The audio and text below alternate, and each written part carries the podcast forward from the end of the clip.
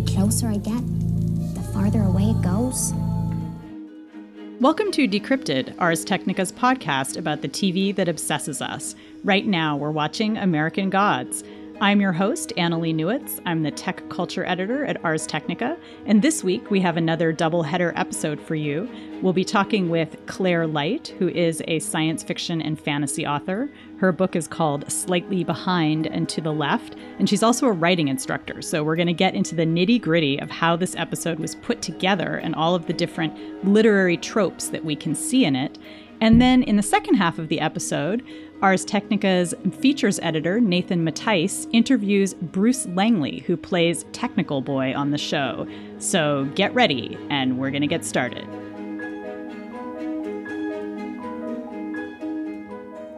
This was actually a pretty self contained episode, much more than some of the other ones, in that we're just following the arc of one character, one historical character, and mm-hmm. then following kind of the career of Mad Sweeney, as well as, I guess, a backstory on Laura. That was a little bit unclear to me because we immediately see, as we're seeing the story of Essie unfolding starting in the late 18th century, she's being played by the same actress who plays Laura. So, mm-hmm. did you think that the implication was that that was her ancestor? That was that was what I suspected, but I I wasn't sure if they intended for that to be meaningful. It might have been that it was only meaningful in the sense that Mad Sweeney knew that she was um, Essie's descendant, right. and that gave him a little bit of an extra push at the end but I wasn't sure it was meaningful in that way.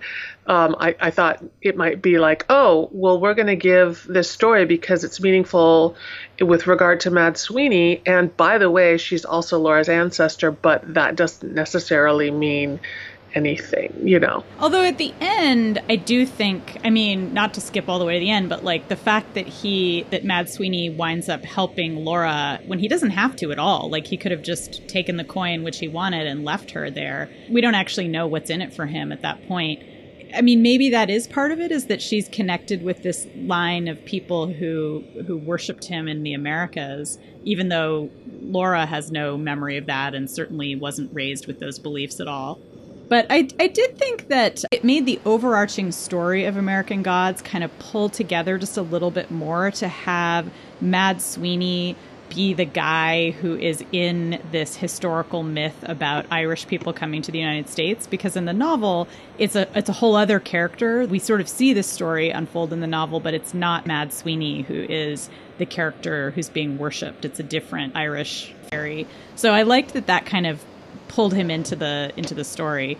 I mean, he's dead in the novel at this point anyway. So, okay, so we we start by seeing basically this long backstory on the character of Essie. Um, we start in Ibis and Jacquel's funeral parlor, which every time we return to it, I love the styling in their parlor. I feel like it's kind of contemporaneous with Mr. Nancy's style, like that that mm-hmm. this show has just decided that like African Americans are all Harlem Renaissance style, um, and you know, which is, I mean, you know, it's a nice style. It's just it's interesting as a choice. Like we don't really meet any characters that are kind of outside that historical period, at least when they're African Americans. So I kind of feel like, I mean, it, may be as smart as putting them all in the Harlem Renaissance, but I, I kind of feel like that is more uh, a, cho- a stylistic choice in line with the current obsession with old timey artisanal stuff and and maybe you're right because it is all the African American characters who are old timey and artisanal,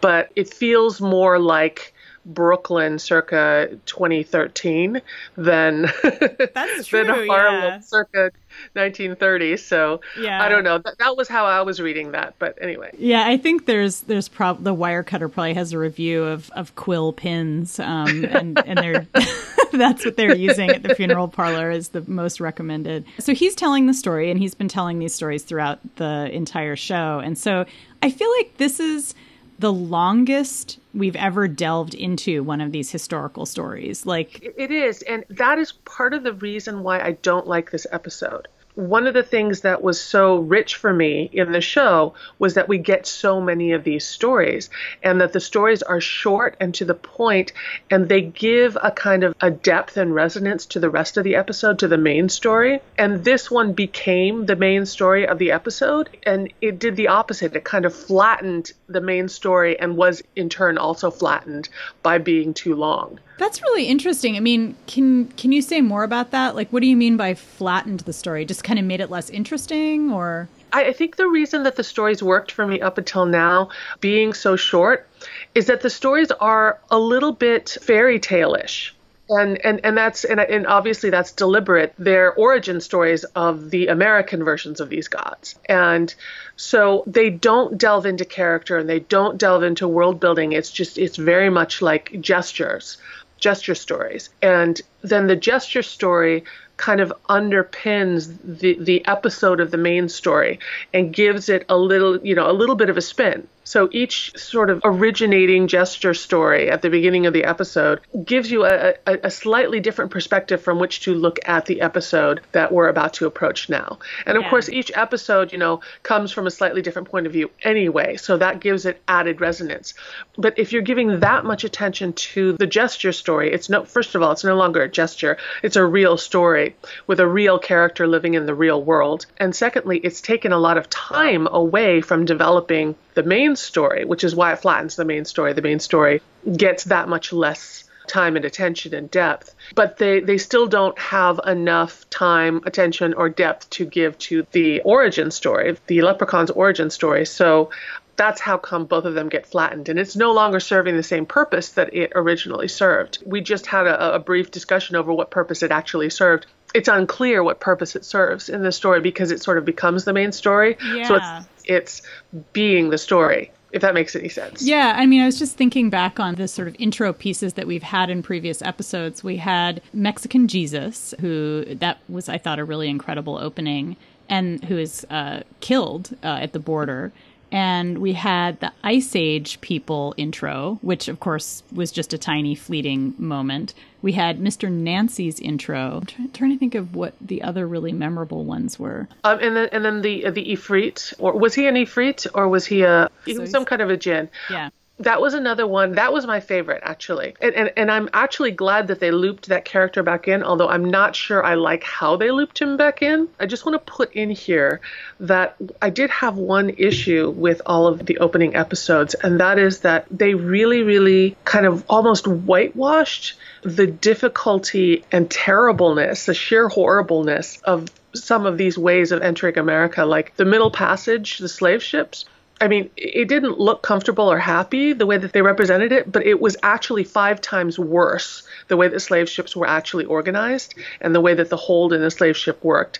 There were five times as many slaves in there as they actually depicted, and they were chained flat on shelves that were stacked up three and four people high, and they were packed in so tightly that they couldn't turn over. And so to have them sitting up you know, one layer of people sitting up and able to move around like that, that to me just felt like they were smoothing it over. They were kind of glossing over how horrible it was. It's interesting because the slave ship scene, it is really affecting. And I don't know if I'd call it whitewashing, but I agree that it's, it's certainly not represented as a, horrible as it, it would have been in real life.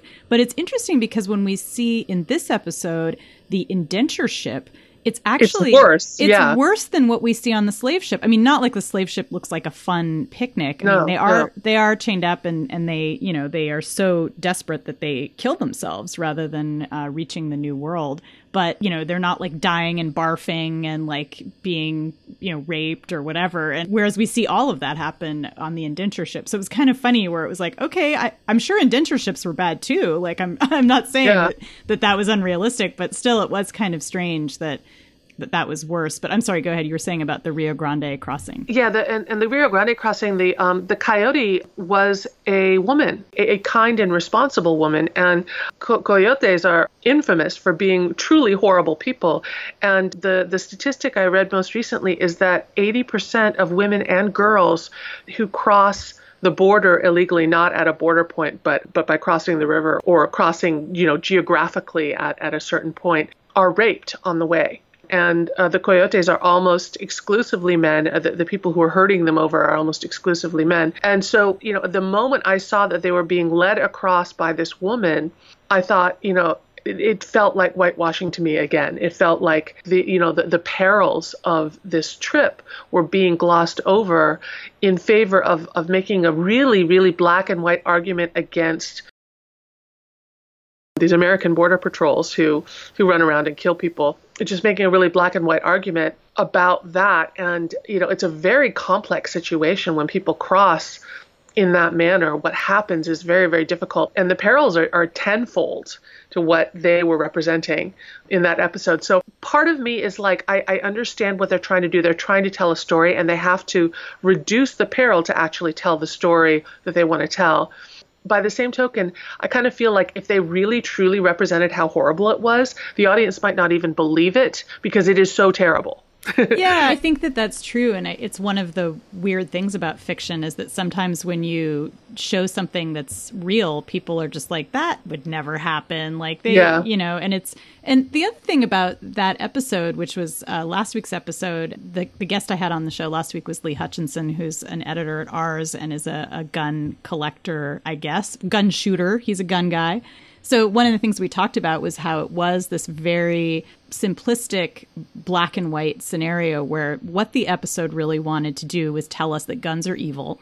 And so the the crossing of the Rio Grande became a lesson about how guns are evil, and you know the the fascist town became a lesson about how guns are evil, and so it was kind of mm. all of these really complicated questions wound up being kind of reduced to. And by the way, we have some thoughts about guns, and the, they actually we only have one thought, and the one thought is that they're evil, and so you know, and obviously you know, guns are a very complicated part of U.S. history, and they're you know there's perhaps more to the story than just that they're evil. yeah, that, that that is that is my like main complaint about this entire series is that it promises to become really complex and interesting and then flattens everything. Like every time it threatens to get really interesting and good, they come in with a big hand and just flatten everything into this black and white scenario. So let's talk about the black and white scenario in this episode with okay. Mad Sweeney and Laura and Essie, because those are basically the only characters. I mean, they kind of get rid of Salim in this way that was just like, okay, whatever, he's gone now. He was praying too much. we we've let him go. What is the message really here? Because we were just talking about the simple "we hate guns" message last week. Like, what's what is the kind of simple message we're supposed to be getting out of Mad Sweeney and and Essie's relationship? I think this episode was just a mess, and I don't think they had a clear message. But they I had know. A, a bunch of very simplistic messages, which kind of overlapped and kind of interfered with each other. And and one of them was let me just say up front that the first half of the Essie story reminded me so much of Cathy from East of Eden. Mm-hmm. And this stereotype of the ambitious, amoral woman, seductress woman who uses her beauty and feminine wiles to get ahead in life and isn't really going anywhere. It doesn't really have a grand plan, but is just wandering through destroying men's lives because that's what she does. And that's that's what Essie is in the first half of her story. And it isn't until she is caught the second time and has the conversation with Mad Sweeney in the prison that she actually comes up with a plan for a better life, where she says, "Oh, if I could just be transported back to America and find someone kind to live with and have a, you know, have a home and a tree, then I'll be happy." But up to that point, she's just this destructive, seductive force. And then after she makes her bargain with Mad Sweeney, she remembers to make her gift to the the minor gods of of fairy. She remembers to make the gift, and she gets what she asks for in return from them, from Mad Sweeney in particular, and she she gets what she wants, and for the rest of her life, then she never forgets again to thank them. And, and, and then it becomes a very simplistic story about gratitude towards the gods and making your bargains and, and making sure that you follow through on your bargains. So it's like these two really weird competing stories that don't fit together,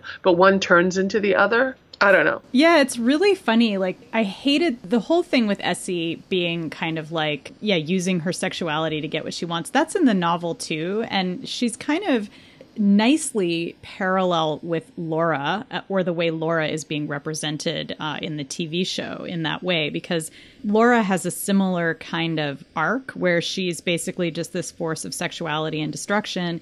And then when she dies, suddenly she has a purpose in life and it involves a man and settling down with him in, in some way, however she and Shadow might settle down now that she's undead and Shadow is a henchman for a minor god, you, you know.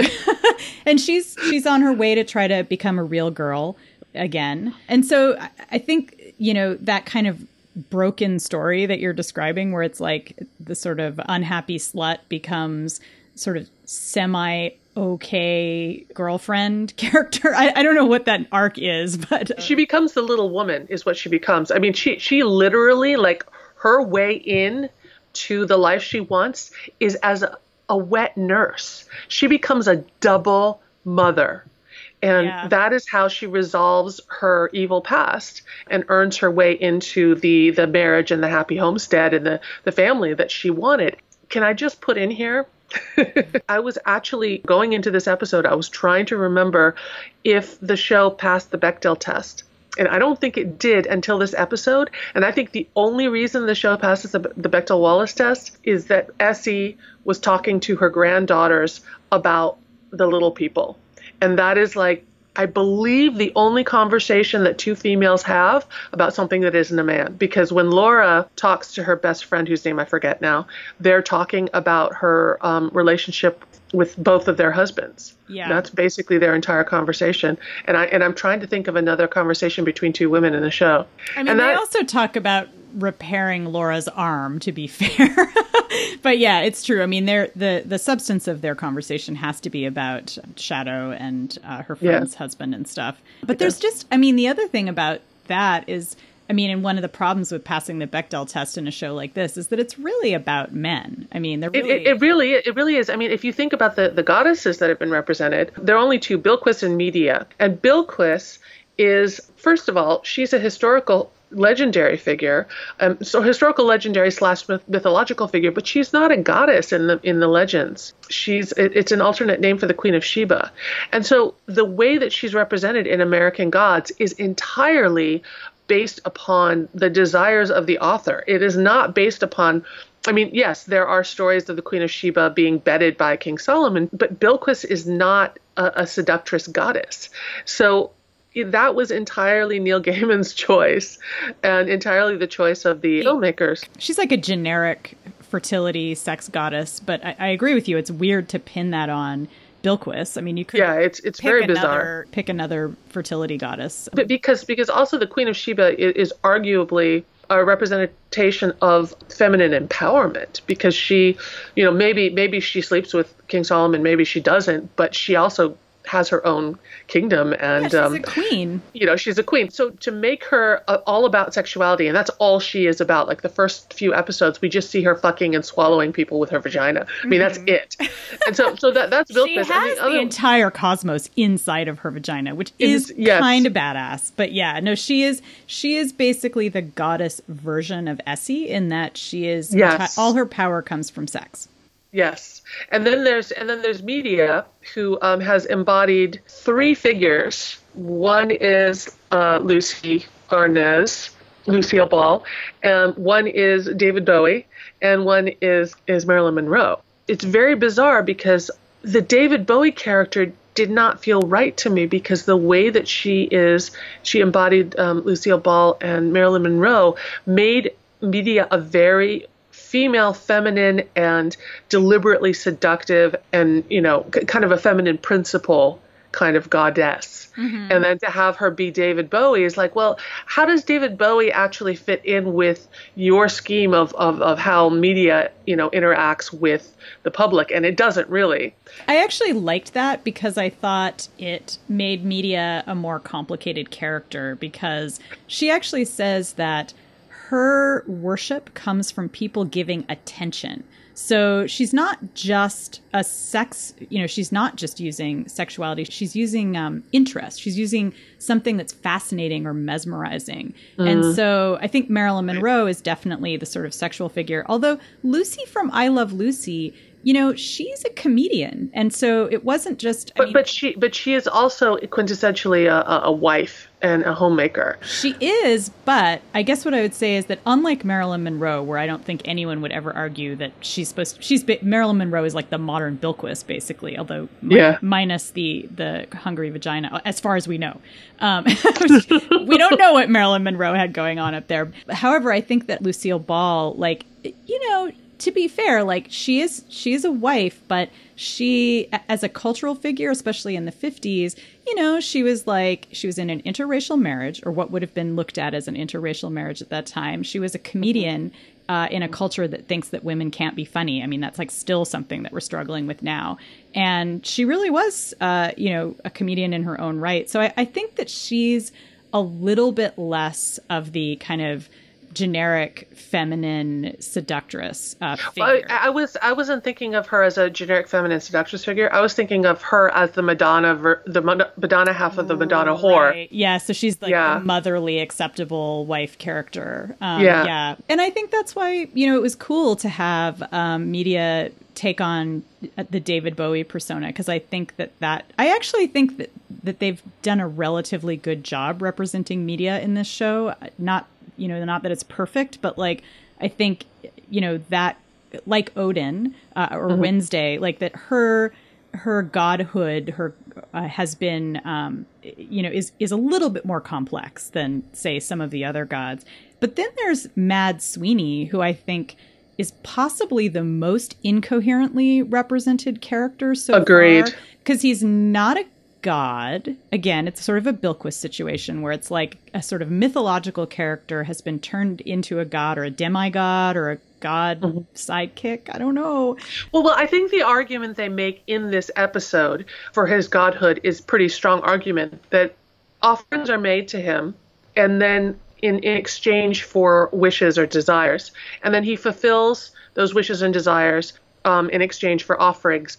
Or if the offerings are withheld, he punishes. And that is like a very strong argument for godhood because that is how so many gods are treated in, in, in all cultures. Yeah, that's true. And he's, I mean, I think the thing that was to me very weird about this episode was that he gives us this backstory about how he used to be a king and then fled a battle and now he owes Odin. So it's like there's this mixed I don't know what I want mixed well, mythology. I, actually, I actually I don't have a problem with that. I I did not do the research into it, but it sounded right to me. It sounded like there may have been some kind of aboriginal god behind that, which was buried by an incoming mythology, which was then buried by another incoming mythology, which then resulted, and, and then he blames Christianity I'm turning leprechauns into fairies. Also, General Mills for turning them into like cute. Yeah, um, which I I love that. Like I think that I love that too. I think it's a super great touch. Yeah, it's it's a really important like cultural power. But basically, I I mean I like I said I haven't done the research, but it sounds right to me that leprechauns may once have been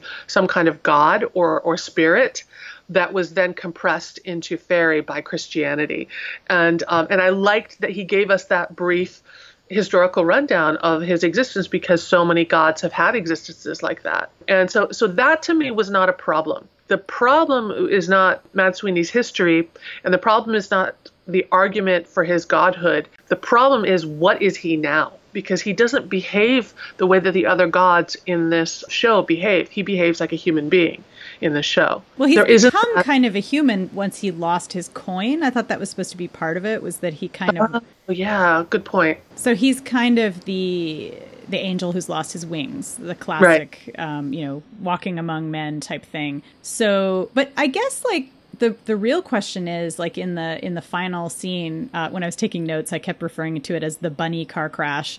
Um, I don't know if that bunny was was sent by uh, a goddess or that we may meet or not, but he gives the coin back to Laura, and I I couldn't figure out what that was supposed to be about, or if we're not supposed to know yet what that's about. Oh, um, uh, I, um, this this might be uh, some old neurons firing in my brain, remembering the original story from the, the novel. But I read that as Odin had sent him to make the crash, the original crash that killed Laura, happen, so that he could hire oh. Shadow And oh. because we see we see a flashback to the night that Laura di- actually dies, and we know it's the night that she dies because a it's nighttime as opposed to daytime when the second crash happens, and b she's wearing a mini skirt as opposed to the jeans that she's wearing when the second crash happens. She's wearing a mini skirt in the first crash.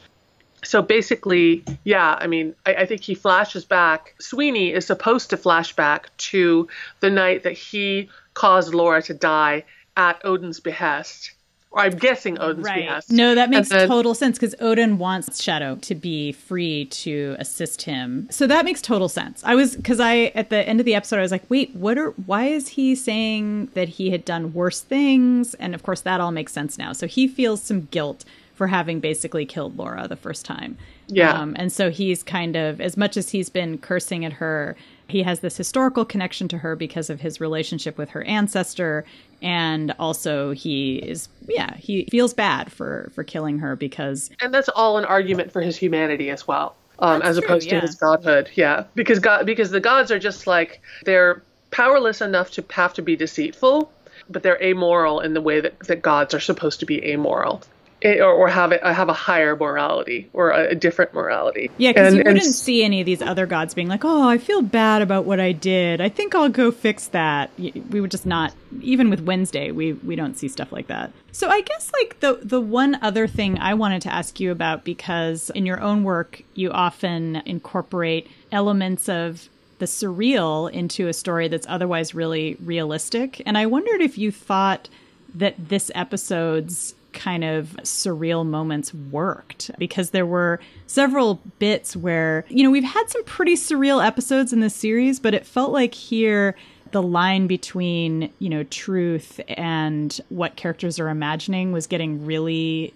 wavy. I'm wondering what you think of that. Do you think that that was deliberate? Do you think that it worked well? Do you think it was sloppy? Like, how did that go for you? Well, I, I would have to take a step back from that and say I don't consider any part of this show surreal because surreality to me is about representing impossible things in a world in which consensus reality is supposed to rule. And therefore, these impossible things have no explanation, and that is the surreality. Whereas in this show, it takes place in a world where gods are real right. and gods exist and they're functioning um, in everyday life. So, although there is a, a feeling and a, a, the emotional impact is of surreality, it's not technically surreality, it's all supernatural. So, um, so while I think the show is actually relying on our feeling of surreality, our, our understanding of the surreal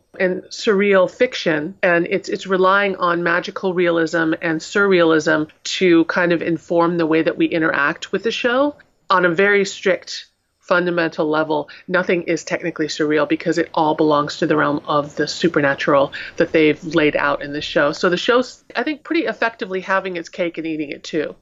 it's being a, it's being a fantasy. It is literally being a fantasy, but it is also playing on our sense of reality to get a feeling of surreality out of it. And so we, we have we actually have three levels in the show.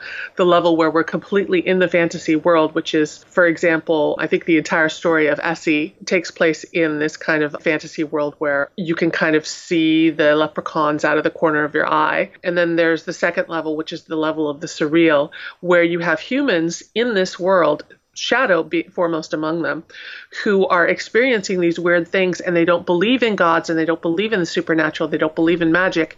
So they're experiencing it at a surreal level.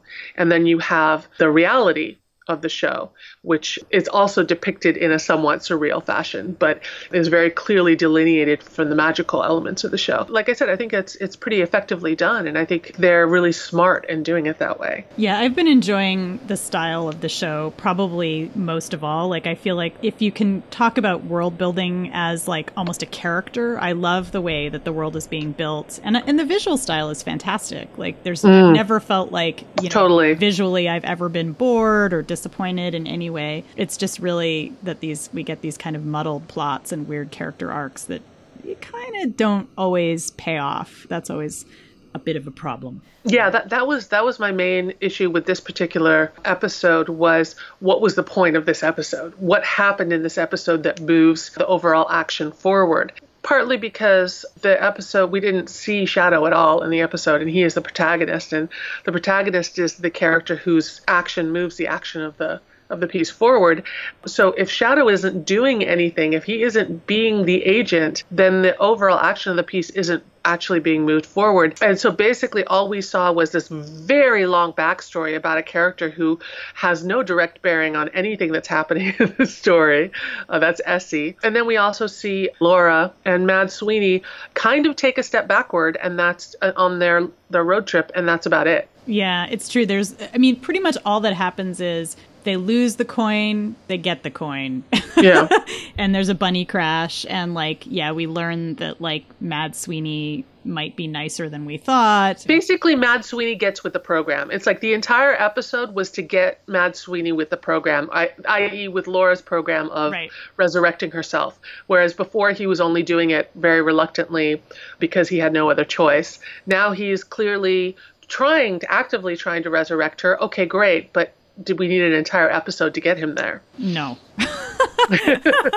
but I mean, you know, so it goes. So basically, they're going to have to resolve everything next episode. That's the final episode. And we're just going to have to see if they're able to tie up every loose end. And, you know, they have another season. They've already gotten a second season. So, you know, maybe some uh, cliffhanger situations uh, are in order. part of the reason that this this episode feels so much like filler is that they had eight full episodes and that's a lot they had eight full episodes and they were only doing the half half of the book because clearly they're stretching the book out over two seasons unless they're not in which case next episode's going to be a doozy but i think that's what they're doing so basically they should have either shortened the season or i don't know done something differently because that was really an episode of filler Yeah, I, the theory that I've heard is that um, they will wind up the main plot of the book in the next episode. So there will Really? be a showdown between the gods, and that the next season, again, this is just a fan theory that I've heard that that the next season will be either it'll be something totally original or it will be going back to the book where there's a long sequence where Wednesday puts Shadow in a small town to wait for him, and Shadow winds up getting sucked into like a mystery in the town that involves uh, an ancient entity. And it's kind of unrelated to the overarching story of the novel, but it's it's a pretty long section. It's actually really really good. It would be a fantastic novella, and would in fact make a really interesting season. So that's a fun fan theory that I think would actually be really interesting. But we don't know if that's really going to happen. They might indeed sort of start the war between the gods and then say, "And see you next year." yeah anyway, all right. Well, thank you so much for joining us for this episode. Well thanks for having me That was Claire Light talking to me about this week's episode of American Gods. Next up, Nathan Mattise interviews Bruce Langley, who plays Technical Boy. So stay tuned. Thank you for taking some time out of your day to chat with me. Uh, I want to start with kind of a, a simple question. I feel like when I talk to people who are involved with TV that mirrors modern tech to some degree, it kind of changes the way they look at their own tech habits off screen and in real life. And I'm wondering if getting to become the technical boy has changed the way you interact with technology uh, off camera. Yeah, fundamentally, uh, it very, very much has. I mean, so uh, by no means beforehand was I in any way a luddite, but in, I was probably in the late adopting bracket in terms of innovation. The amount of research that I was doing in terms of emerging technology, things along the lines of like Kevin Kelly's uh, The Inevitable and emerging technologies and so many other things along those lines. The Shallows as well by Nicholas Carr was a seminal book. Absolutely, it's brilliant. In a raw practical sense, I mean, through the show, I have become much more involved in social media, much more involved in literally plugging in and becoming involved in that kind of technical space, and also a lot more aware of the literal biochemical effect that constantly engaging in dopamine hits in terms of social media, but literally engaging with technology and how it is literally rewire again. I mean, I mentioned Nicholas Carr's The Shallows, but how it is literally rewiring our neural biochemistry, everything along those lines, the literal structures of our neocortex, how that's changing with our interactions of technology as a species. So yes, my involvement and research with technology through Technical Boy, yeah, I mean, it's changed a hell of a lot, and I'm incredibly grateful for the opportunity to study more. And I have to imagine that that has informed the way you approach the performance because you've now experienced, like you were saying, these hits of dopamine from waiting for the next notification or that feeling of I don't, missing out if you're not checking your Twitter feed every so often. How has that kind of seeped in, or how have you internalized it and then put that into the performance? Yeah, you hit you hit the nail on the head in many ways. He is a reflection of of that. He's a reflection of this kind of this constant need for social gratification, incredibly impulsive, very very reactionary, very very impatient in many ways. But he's also a reflection of so much more with technology. I mean, one of the beautiful things about the show is that these gods, any of them, the old gods, the new gods, they are and forever shall be simply reflections of humanity and what we believe as a species. And being Tech Boy, he is a reflection of all technology. So, yes, he is a reflection of these dopamine hits and all the rest of those things and all these vicious aspects. And that you know that's that's evidenced in his um in how he interacts or chooses not to interact with anyone else throughout the world. But he also represents the progress that technology is bringing and just bearing in mind how fundamentally technology has changed our entire world and how it's changing our entire species and how much it's going to change our entire species over the next 30 years. So yes, he, he does represent this kind of this petulance, this arrogance and all of those things. However, one thing that isn't being addressed yet and we may well get to fingers crossed exploring forward is he also represents all of the positive things and how much it is shaping the direction of our species. So it's two sides of the same coin. He's a double-edged sword, as are all the gods. Right, and and like you said, as is technology in general, and especially because you know the book is. 15 or 16 years old now, and technology, even in that short period of time, has just changed fundamentally. And like you said, in another 10 to 20 to 30 years, yeah, Tech Boy would look very different if American Gods is rebooted down the line. Yeah, God, absolutely. I mean, well, think so. I mean, if we're following the current curve of Moore's law, by 2023, we're going to be at a position where thousand dollars will be able to get you a standardized processing power of like 10 to it's a, a, machine that can run calculations at 10 to the power of 16 um, calculations a second, which is literally the speed of the human brain. So we're in a situation where by 2023, if the Moore's law continues the way it's going, that we will be able to buy the calculational and computational power of a human brain for a thousand dollars. That's that's mental. Yes. That's that's a game changer. You can buy a human brain. That's insane. And then by 2000, I think it's 50 or around then, it's um it gets to the point where you can buy for again a thousand dollars. You can buy all of the computational power of the entire human species. like that that I don't think people I mean, maybe I'm wrong, but I'm very much on the bandwagon that I don't think people understand how quickly things are about to fundamentally change because of technology. Uh, I mean, you can't even wrap your mind around what that processing power looks like. It's it's hard to imagine. Although on the show, I feel like you do a nice job of Tech Boys kind of just how, how much is going on at his brain and at what a rapid pace it is. I feel there is a frenetic energy to him, particularly in those scenes where you're pulling people into the what I, I refer to as a virtual reality limo. Yes, part of my um character development and one of the things that I probably one of my favorite things about the entire character actually is that he is a um, composite consciousness that so part of his brain, part of his mind rather, uh, brain is uh, he wouldn't like that such a meatbag term. it's part of it is artificial. So part of it literally thinks faster and processes information faster than any other possible biological brain could. He has access to all of the information, all of the library of human knowledge instant. So there's that. There's that part of him. He is a deity, completely born of belief. So he has that side of his consciousness as well. And also part of him is human intrinsically because he is born of that belief. So getting to play with that kind of glorious maelstrom of dichotomies, these pulling away of being incredibly well. First of all, he's straight up. He thinks faster than anyone else in the room. Full stop. Always. So when he's sitting and waiting for you to understand something, when he's having a conversation with you, in those milliseconds, he has comprehended different paradigms of thoughts and different universes when you are taking a breath, he has run so many different possibilities and different brain cycles. The, the, he's thought about infinity in the time it takes you to take a breath. So if he seems impatient, yeah, he's having to wait, having to wait for these. By, by his own standards, these absolute degenerate, just different species, like amoeba level consciousnesses, attempting to play in his world. So there's that. He's he, he thinks so quickly. Everything is at his fingertips and he has to try and interact with these inconsiderate sacks of meat that are trying to play his his game. And yeah, I mean, it's such a gift to get to play with a character like that, and it's so much fun. I think you do a great job of showcasing this characteristic you just mentioned because it doesn't matter who Tech Boy is interacting with, if it's Shadow, if it's an old god, if it's a new god, you can see that little bit of annoyance because he, like you said, he's he knows so much so quickly. He's just bound to be uh, frustrated with whatever delays are going on or with whatever he sees as suboptimal. Yeah, absolutely. I mean, and then there's the, the characters like Wednesday who have the audacity to believe something that objectively, as far as Technical Boy is concerned, objectively is just like ROI false. just just he's just wrong. Like he's literally like you're you're playing with these these old traditional beliefs. You're playing with this old way of thinking.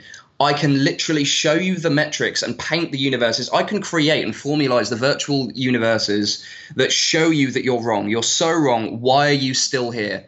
And all of that happens in like an, less than a nanosecond, as well as a myriad of other thoughts. He's he's oh god, I bloody love him. He's a great character. Well, uh, one of the things I really enjoyed about the Technical Boy when you get to the end of the season is you see, yes, he's you know loosely part of the New Gods team, but you see his frustration when he's interacting with that. But he is capable of.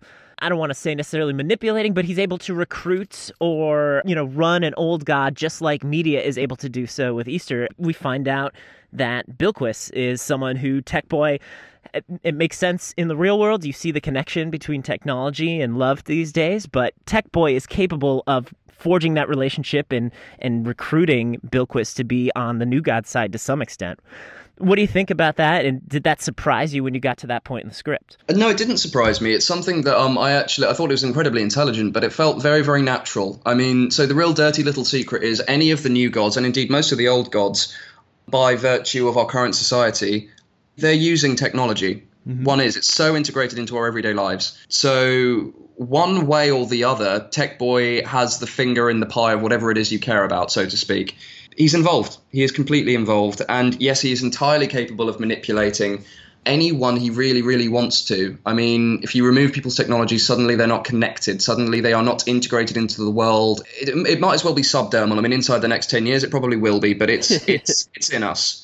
It really is. I mean, we carry around artificial intelligences in our pockets. We're outsourcing our own memories, are outsourcing our own, literally our own thoughts. We are, we're, we're clouding our consciousness. And yeah, he's very, very capable of manipulating. For a start, it's easy to manipulate the old gods because they, in particular, Bilquis and her situation, uh, he comes to her at a point where she is down on her luck, and he offers her, he offers her a lifeline. Not only a lifeline, he offers her a way to get back to where she was. Now, it's not it's not the same flavor, like it's nothing like she had back in the old days of ancient Egypt, but it is a way to survive and it's modern and it's adaptable. And one thing I would say, no, no more than just a very, very soft tease at this point, is the the old gods and the new gods. They all have their own agendas. So, yes, at the current positioning in time, the new gods are working towards a, a same same point. I mean, unity, Mr. World, all of that, the whole banner. But don't be surprised if we get to see a little bit more from the new gods and getting to see their own individual angles and getting to see maybe a little bit more of why they are doing what they're doing personally in a in a god sense. So just yeah, watch this space for the new gods. It might not be as close of it like it's synergistic. I mean, media needs technology, technology needs media. Mr. World's unity. However, they all have their own MOs that would be fascinating to watch. And I guess it is one of the things that is nice about American Gods is that type of character exploration is possible. The show's already showed it a couple times this season with entire episodes devoted to Laura or to our leprechaun friend. And it's nice yes. that you're willing to go down to that deep background on some of the characters that we are becoming to love and are fascinating. Yeah, no, it is. I mean, it's an absolute gift, and I mean, I absolutely adored getting to. Um, I mean, even Laura's episode, like getting to really, really in, in Git Gone episode four, getting to really explore her backstory, which we didn't get to do in the book. Yeah. Which was amazing, and then a little bit of a uh, a nod where we got Essie MacGowan, episode seven, and then looking into Sweeney. I mean, there's a whole spin-off series right there. You, like you, that's that's cut, that's ready, that can go. Like I'm so excited to see more of that. I really hope we get to. I've no idea whether we will, but that would be lovely. Like the, the gods, I mean, new gods not so much because they are by you know by definition new. But the the old gods with their backstory, so much history, I think there is such an opportunity to explore the narrative and where they came from and who they are. I think it's just a beautiful opportunity to get to explore what it means to be human. With the season behind you, looking back on it, you know, do you have a favorite Tech Boy moment? And, and going forward, do you have any particular hopes for him in season two? Well, I'll tell you what, I'll show you with something that I haven't really shared with um, a lot of people. I think I've mentioned it a couple of times, but it's not been out there. Me, Ian, and Ricky had a scene. It was cut for continuity, um, but there was a scene that was originally going to be in the original cut in episode four, but a lot of things got moved around, which was essentially Mr. Wednesday and Tech Boy sitting across from each other in an ice cream parlor, just tearing verbal chunks out of each other. entire scene just ripping each other's hearts out and showing them to each other and just being just as horribly conceited and just total bastards to each other. But it, oh my god, was that fun! That was an incredibly fun moment. That just as an actor was an absolute gift to get to play with, to get to play with Ian. I mean, what, Yeah. an, what an absolute privilege. I'm hoping that going forward we're going to get to see maybe something along those lines again. That would be fantastic. In terms of um, what's already aired that I really really enjoy, I mean, so much. I mean, just just on a side note, I love Sweeney and Laura's relationship, Pablo and Emily. I think that's one of my favorite parts of the show. I think it's bloody brilliant. But the limo scene was actually my audition scene. Oh, cool. Yeah, That very first one where you pull Shadow in. that's the one. Yes. So that's got a very, very soft spot in my heart. And going forward, one thing I'd really like to do, again, uh, this has been tweeted about, so I can talk about it roughly, but um, we originally, in one of the cuts in episode three, were going to explore Tech Boy's origin story, how he came to be and how he got to where he is. Now, in the in, in the final cut, we like it was decided that that wasn't that wasn't the way we wanted to go. But I am sincerely hoping we get to explore where Tech Boy comes from and came from in season two and three, whatever, going forward. But like in a main point, one thing I really, really want to explore with the character and would be thrilled to explore in general is the point of view of the new gods. Right now, we are very much painted as the antagonists because it is from the point of view of um, of Shadow and Wednesday, of Ricky and Ian, and of course, it's the introduction to the world. However, I think it's very, very important to bear in mind the individualized points of view. No one is intrinsically bad in this war, and everyone's got their reasons for doing what they're doing. And I would be incredibly interested to show a little more of, in particular, Tech Boy's reasoning for doing what he's doing, showing the new God side of things. Because right now we're we're the bastards, but we are that the new gods are facing up to some real harsh truths and at the end of the day there's a reason that they have the power that they do. They are necessary and they're doing something and for the future of humanity. You know what? I just i really want to explore the new god's point of view and where that could go. Well, it's it's good that you're on a show that has shown a willingness to experiment to change point of views and perspectives because I could totally see that as an episode at some point going forward, and I would very much enjoy that too. absolutely. That'd be great. Love that Bruce, I really appreciate your time. I hope uh, you know twist Bryan Fuller and everybody's arms at some point. Get that Ian McShane scene on the internet at least as an extra for people to enjoy because that sounded awesome. But thank you for your time and you know congrats on a great season and enjoy kind of the ride as the episodes air and as fans get to interact with you through the end of the season. thank you very much for taking the time out of your day nathan it's been an absolute pleasure You've been listening to Decrypted, Ars Technica's podcast devoted to the television that we want to talk about until our lips fall off. For the past seven weeks, we've been watching American Gods, and next week is going to be the finale. So tune in, stay tuned, come back next week, and we'll talk about the final battle.